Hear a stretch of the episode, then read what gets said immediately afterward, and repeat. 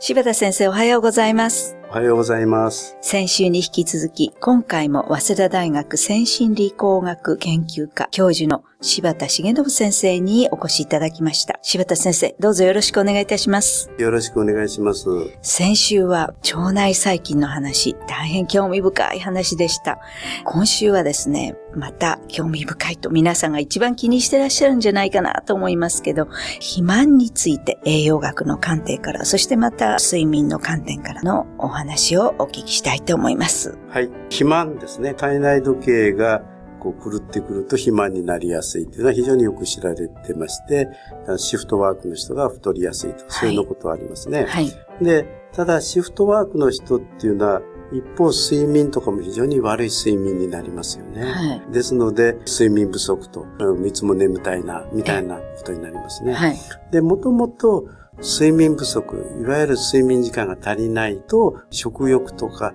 摂食とかに非常に関わってくるんですね、はい、睡眠不足になるとよく知られているのは、どうも高カロリーのものを取りやすくなるんですね。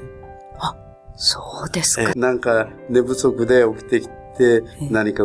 高カロリーのものを手に取りたくなるというようなことになるわけですね、はい、それからもう一つ有名な睡眠不足になると食欲が出てくる、はい、で、これはどうしてかというと、はい、食欲っていうのは大きく2つでできてるんですね、はい、要するに食べようかというアクセル、はい、それからいやいやもう食べちゃいけないよというブレーキ薬ですね、はいはい、それぞれ有名なホルモンがあって、はい、聞かれたことある人もいるかもしれませんが、はい、アクセル薬がグレリンで、ブレーキ薬がレプチン、レプチン、はいはい、で、それが睡眠不足になってくるとアクセルを踏んでブレーキを踏まない感じ、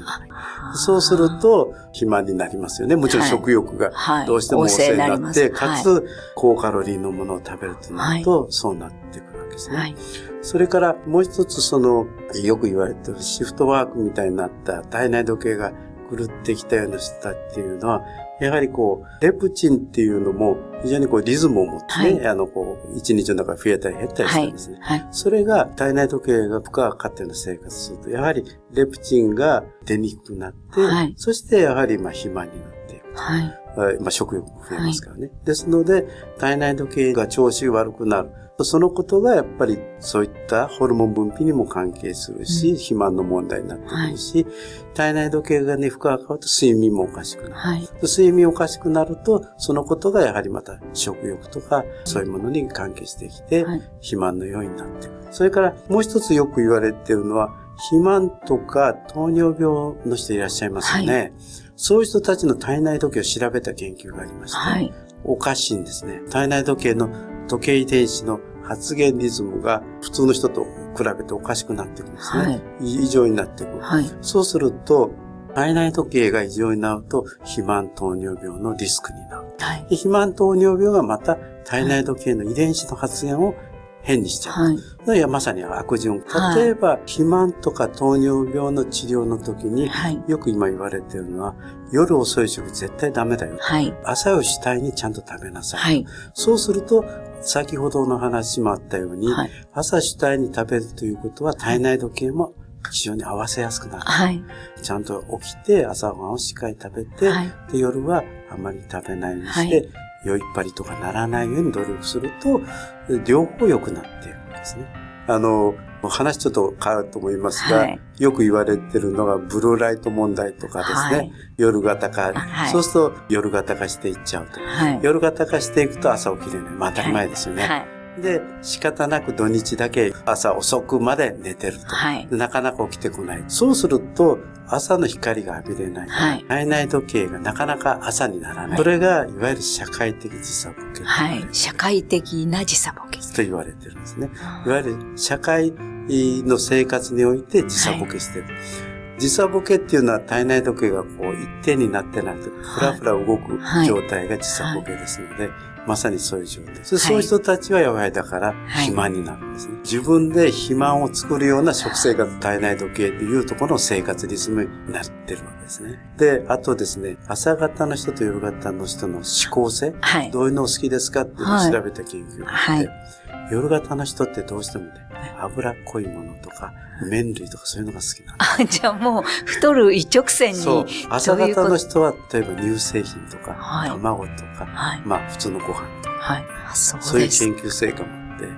ですのでやっぱり夜型かっていうのは肥満のやっぱり要因ですね。そうですね。はい、まあ、できるだけ、昼型に戻していくようなね、生活習慣の改善というのが必要なのではないかと思いました。ありがとうございました。では、このお話の続きは来週もよろしくお願いいたします。先生、ありがとうございました。はい、ありがとうございます。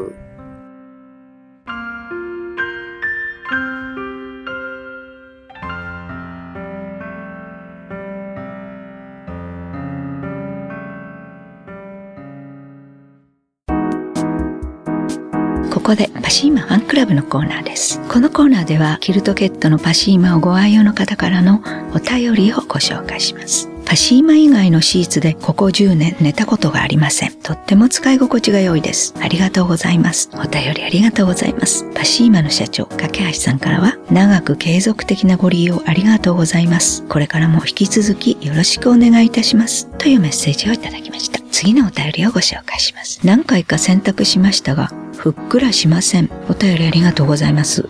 パシーマの社長掛橋さんからは、ふっくらならないこともありますね。どんな時か。一つはドラム式洗濯機で洗った場合です。ドラム式では基本上から落として洗う叩き洗いだから、水中に浮かんでの揉み洗いとは違いますね。それでもふんわりしたいと思った時は、干す時に生地をはためかせるといいです。膨らんだ状態で乾きます。お客様にも説明のお手紙を差し上げました。パシーマの洗濯にはドラム式が普及しないといいなぁ、というメッセージをいただきました。以上、パシーマファンクラブのコーナーでした。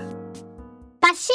マ免疫力は深い眠りから。くるまれて眠るとすっごく優しい肌触りで、気軽に洗えて清潔だし、使ってみたらわかるから。抜群の吸水性と肌触り、ガーゼと脱脂綿のキルトケットパシーマ。詳しくはフリーダイヤル 0120-28-8410 0120-28-8410